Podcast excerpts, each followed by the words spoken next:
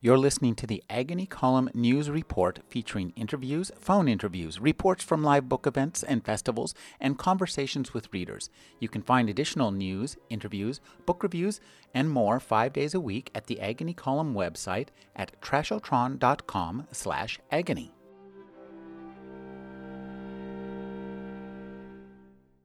I'm speaking with Alan Cheuse. He's the book critic for NPR's All Things Considered.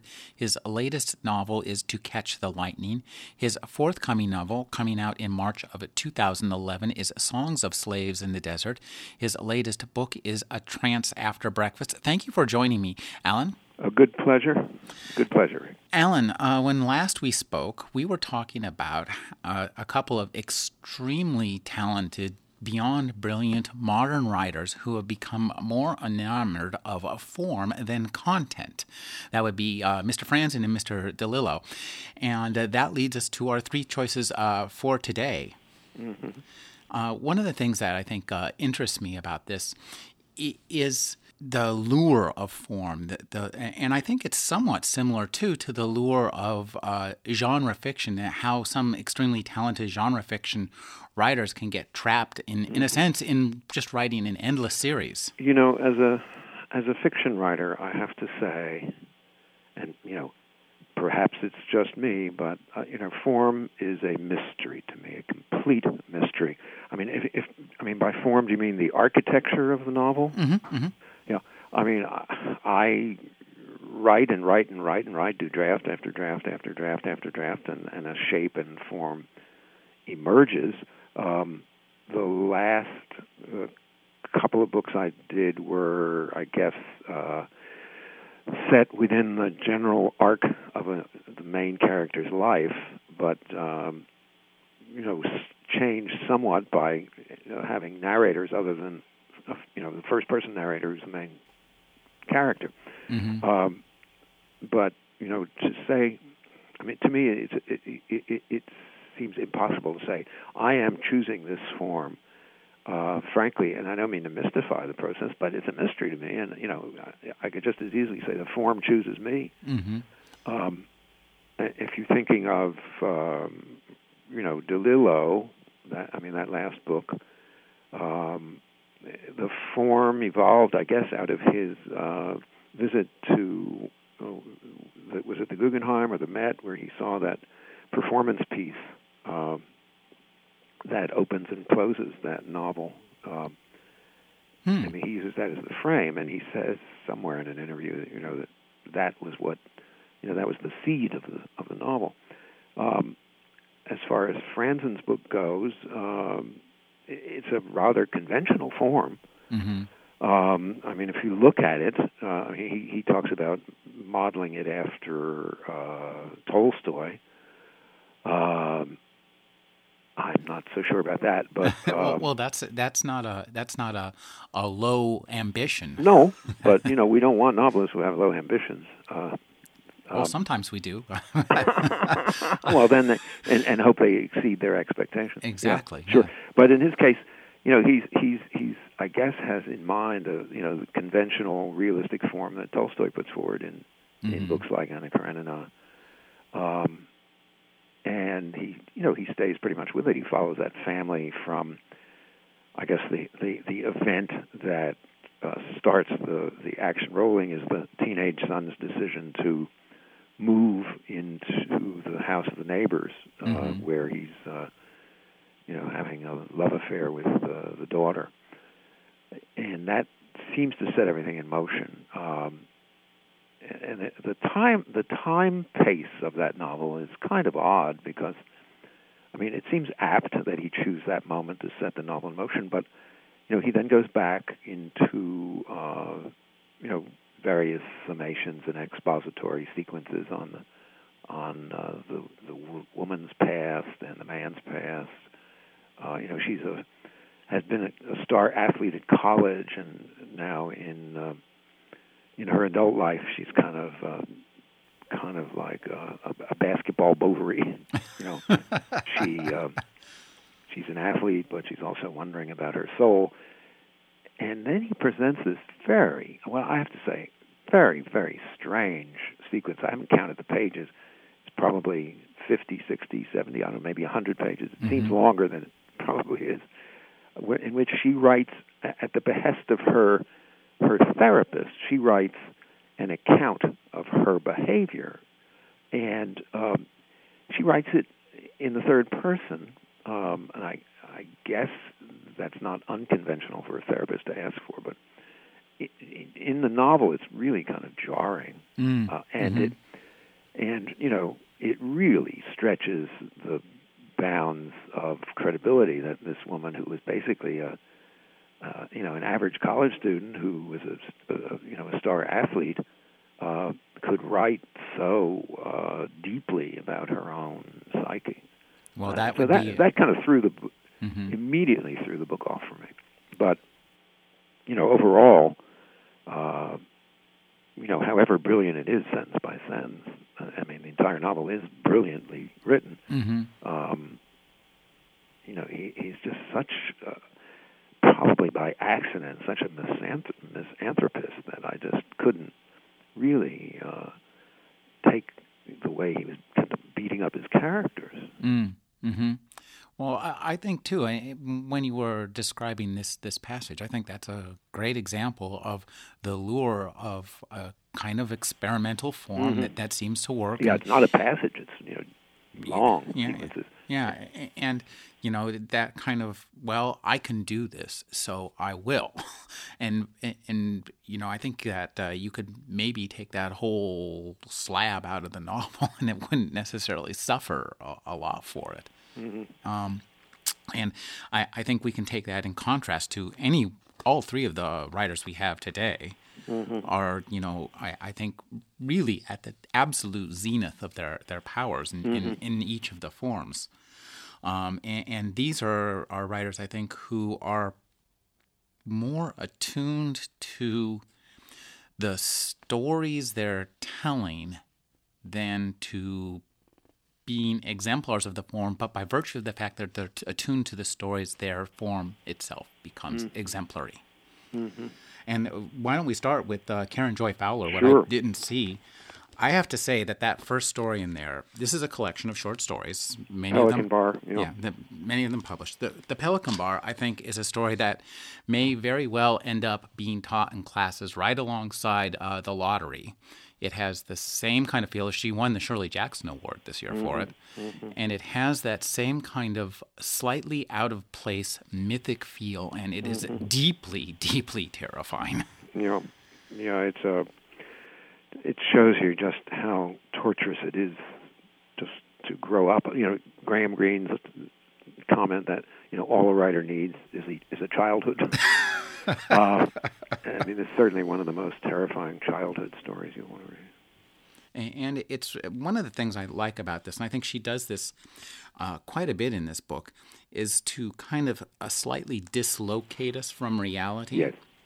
and she's she's very expert at that. And when she, and the way she does this is it uh, it makes the story seem more universal. And I I read this almost as this as a series of like American myths. That is this is like you know the the uh, uh, uh, the Bulfinch's mythology for 21st century America. Well, I mean, you know, I- my I tried to figure out a more general statement after I'd read all of the stories. I mean, she's somewhere between Borges and Ursula Le Guin, which isn't a bad place to be. hmm Uh, but yet she has her own locales. Um, she's really, uh, uh, you know, an anomalous kind of writer, which is a wonderful kind of writer to be. Mhm. You never, you never know what to expect from her. Uh, I mean, you know, the Jane Austen book clubs, as well, hmm which made her a, a ton of money, I presume, hmm uh, was a you know a fairly conventional novel, but uh, these stories, I mean, each of them, as you say, kind of makes its own convention, and and they're very interesting, and and and not to be read one after another after another. I think you need to No, you want to pace them out. yeah savor them. Yeah, yeah. Um, For example, the last Worders, that one is, uh, which is uh, two two friends on tour in some place called San Margay. right. which again has that kind of wonderfully uh, dislocated uh, feeling that you you feel that you're in some kind of uh, it, she does all the details really well, so you feel like you're in a place, but you can't quite put it where that place is, and there's this sense of uh, dislocation that is kind of creepy. Yeah, uh, especially when when you know when this is the story where they it ends on the ledge of the stone steps in that deep canyon in this uh, poetry competition. imaginary place, right? Um, but the, the, she also does that very odd but strangely uh, uh, attractive story about the um, the uh, archaeologist. oh yeah, the the Agatha Christie story. Yeah, uh, and that's kind of sweet and it, it, although it's scary it has you know it, it one of the things i like about her stories is that her sense of atmosphere is never strict Mm-hmm. she, it's it's pervasive and very very complicated yeah. um, um, but she she does wonderful things with just a touch of location. mhm. Um, I mean that the the feral child story, the dark, Oh. which is set at Yosemite. um, that's quite scary. Mm. and also that, she's got a, you know, she's I guess fairly recently moved to Santa Cruz, hmm uh, California, where you are, and where I live in the summer, and um, and she writes about that uh, that utopian colony in the Santa Cruz Mountains. holy city Yeah, and that and what's interesting always as she Mhm. calls it. Well, it's interesting too is uh, how much of her stories are based on on research. That's really a very Mm-hmm. heavily uh, researched story. Yeah, is it? Tr- what I wonder when I finish it was: is it true or is this a Borgesian hoax? No, it's. I think it's true. Yeah. They they. Uh, well, you, took, you take the old Santa Cruz Highway hmm off Highway 17, you'll eventually get to the locale of this place. Yes, yes. Um, and uh, she she does a, a a couple of interesting historical stories here too, uh, with uh, centering around uh, John Wilkes Booth or, or more right. properly yeah. ac- Edwin Actually, Booth. those were the least interesting to me. I'm not sure why. Um, but you know, she every she tries every every time to make something slightly unconventional. But I I think you know she begins with the story first, and it ends up being unconventional. hmm As She says in the story called the Marianas. Uh, Oh, that's the the the, the family Huh? the family submarine story. Yeah, I mean, keep a submarine in your garage and things will happen to you. It's just absolutely bizarre. Well, Uh, but in that story, she says, one of the characters says, let me, let me see if I get this right. What I do believe is in the desperate fight against the perils of routine living, I believe in each man's need to feel that he has somehow been chosen. And then he says, it's not everyone who has a submarine. but that, that singularity of Mhm. experience is what she celebrates. And uh, if she has to kind of edge the material, you know, into the somewhere in the border between the everyday and the fantastic, that's okay. As long as for her, she wants to dramatize a singular experience. and she does that well. It's kind of like you know, glimpsing life just right out of the corner of your eye. Mm. And and sometimes you see something that's real, and sometimes you see something that, uh, well, it's real to you. Well, it's real when she makes it real on the page. Mm, that's true. I mean, like the uh, you know the, the poetry society in the little cave carved out of the side of a cliff way down near the bottom of this ravine. Do you want to go there? you want to attend the reading? I kind of do. I, I don't know if I can handle those steps, but well, no, I went up uh, some steps in uh, England, up the steps into a, a bell tower. My God. now, speaking of England, uh, Jean, John Le Carre takes us to England with our kind of traitor. yeah. and uh, this is a very interesting novel for him. It's it's I think a lot tighter than some some of his other work, and it's it's a very interesting look at uh, the English upper class, and and and but it doesn't start there. It starts it starts with a, a couple on vacation. Yes, uh, he's a he's a, a, a fairly young Oxford don who has decided he doesn't want to teach anymore, and a rising blonde barrister, um, the hot shot, one of the hot shot lawyers of London City. And they're off on a Caribbean vacation, and uh, he happens to play tennis with the wrong guy. this, uh, quite distinctively uh, menacing and rather ugly uh, Russian uh, asked the tennis pro to arrange a tennis match between the two of them. And what we don't know is the Russian has a plan. It just seems accidental when it happens, opens in the, the novel, but it, the Russian has a plan. He's the chief money launderer for all of the the Russian mafia families, and um, he wants to uh, make a deal with the English.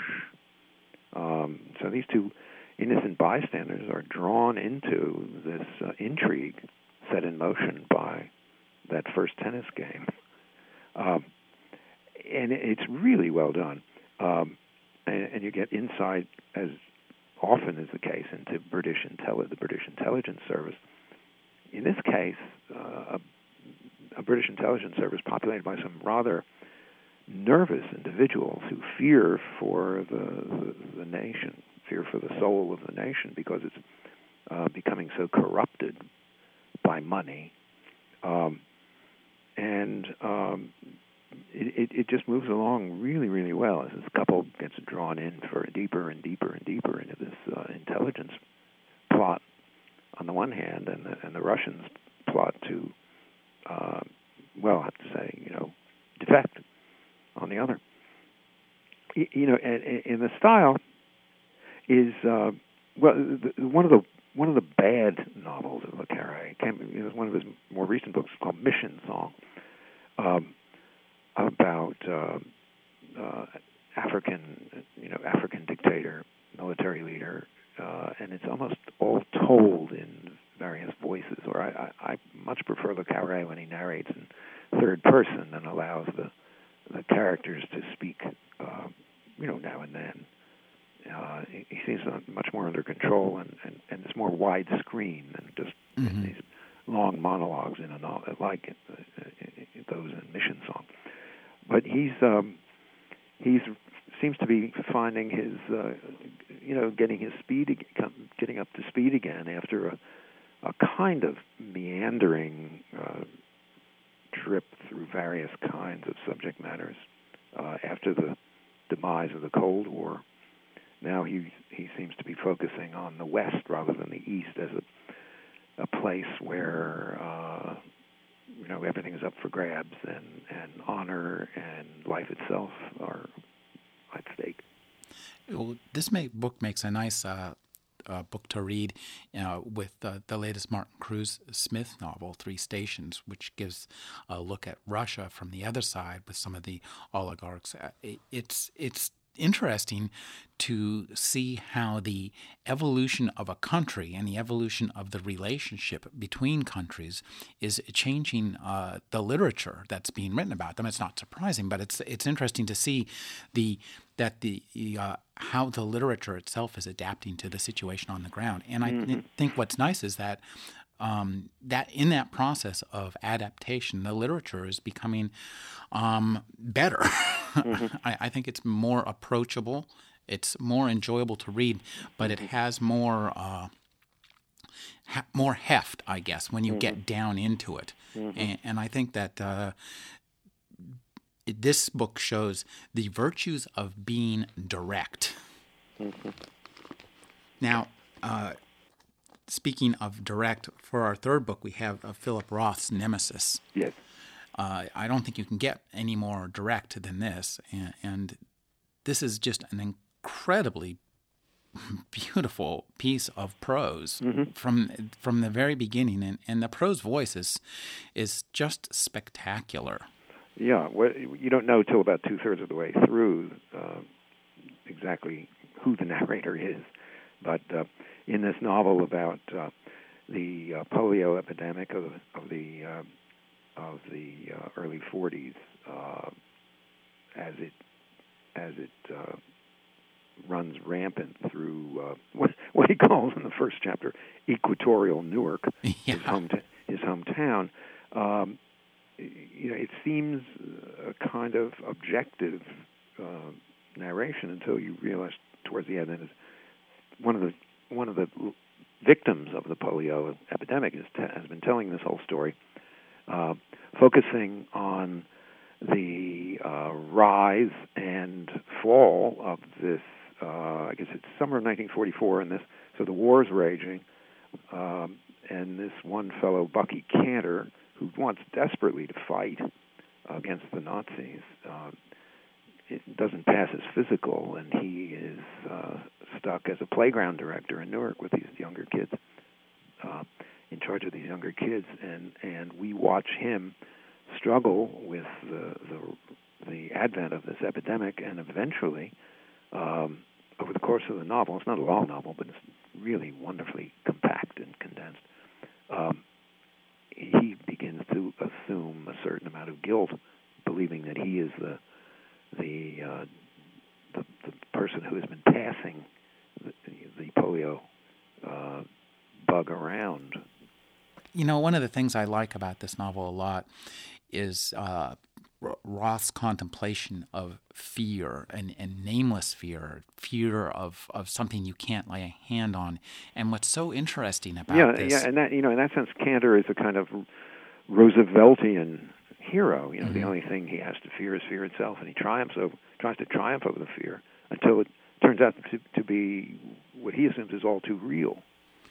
Well, uh, what what I what I love is this uh, vision uh, of uh, a nation uh, in the grips of something that we know or we presume that science we know that there's a cure out there mm-hmm. we know mm-hmm. it's possible it's like mm-hmm. an equation we haven't solved yet mm-hmm. but because we haven't solved yet the the deaths that are attributed to it are, are completely meaningless and there's a, I think a lot of really interesting perceptions uh, of you know fear of death fear of fear and, mm-hmm. and, how and uh, the uh, how this, of course, always reflects back on, on the Jewish population itself. Right. And, and two, this is a very interesting portrait of a of a time when America had a very different kind of social structure than it did does now, with the importance of the, all the neighborhoods and mm-hmm. the the the intimacy of of the different sections of the towns. Now, now this may just be my own California upbringing, but I've never experienced anything like that. No, it's exactly like my uh, childhood in in New Jersey. Uh, you know, certain ethnic groups were you know had their turf, and you walk through it knowing that you're walking through a slightly foreign uh, patch of uh, territory, uh, and uh, so so he he certainly has has exactly that uh, delineated it exactly as to my experience. Well, too, I think I, we we were talking about the voice and the prose of this book, and I think that uh, here here's an example where he really immerses himself in that voice and and mm-hmm. lets that voice, um, by by virtue of that, where as readers we're really really sympathetic. We're, mm-hmm. we we love being here even in this terrible place in this terrible time with terrible things happening. And i think that's a that's a a, a huge feat in itself. Yeah. Um, i find I, I, find it a really beautifully narrated uh, piece of work. To, and takes you into a certain time and place and makes you know what it was like to suffer from it and also to survive it. Mm-hmm, mm-hmm. Well, um, too, now it, it, interests me because, you know, Philip Roth has a huge body of work. Mm-hmm. And if you look in the, the front here, there are different uh, uh, books. Uh, he has different groups of books. And the um, this book is called Nemesis, and now the the four books that it belongs with, the short novels, are all called Nemesis. So I think that's this book, to a certain extent, may be the culmination of this short novel work. It well, seems, who seems knows? Like, I mean, yeah. they add to it, but it, the the definition seems to be um, your shadow self as your own nemesis. Mm. Um, every one of these figures has a kind of shadow self that he's struggling against um, in Everyman, it's the you know the main character's impending death that begin that's present even when he's born. In uh, Indignation, it's uh, again death on the Korean battlefield that this young college boy uh, moves toward over the course of that novel. Um, so you you can see that at work here. It's fear itself that brings Bucky to his knees. As uh, Italo Svevo uh, put it, life is the disease that admits but one cure. so, uh, I've been speaking with Alan Cheuse. We talked about Karen Joy Fowler's collection of short stories from Small Beer Press, What I Didn't See, Jean Le Carre's Our Kind of Traitor, and Philip Roth's Nemesis. Thank you for joining me, Alan. My pleasure again, Rick.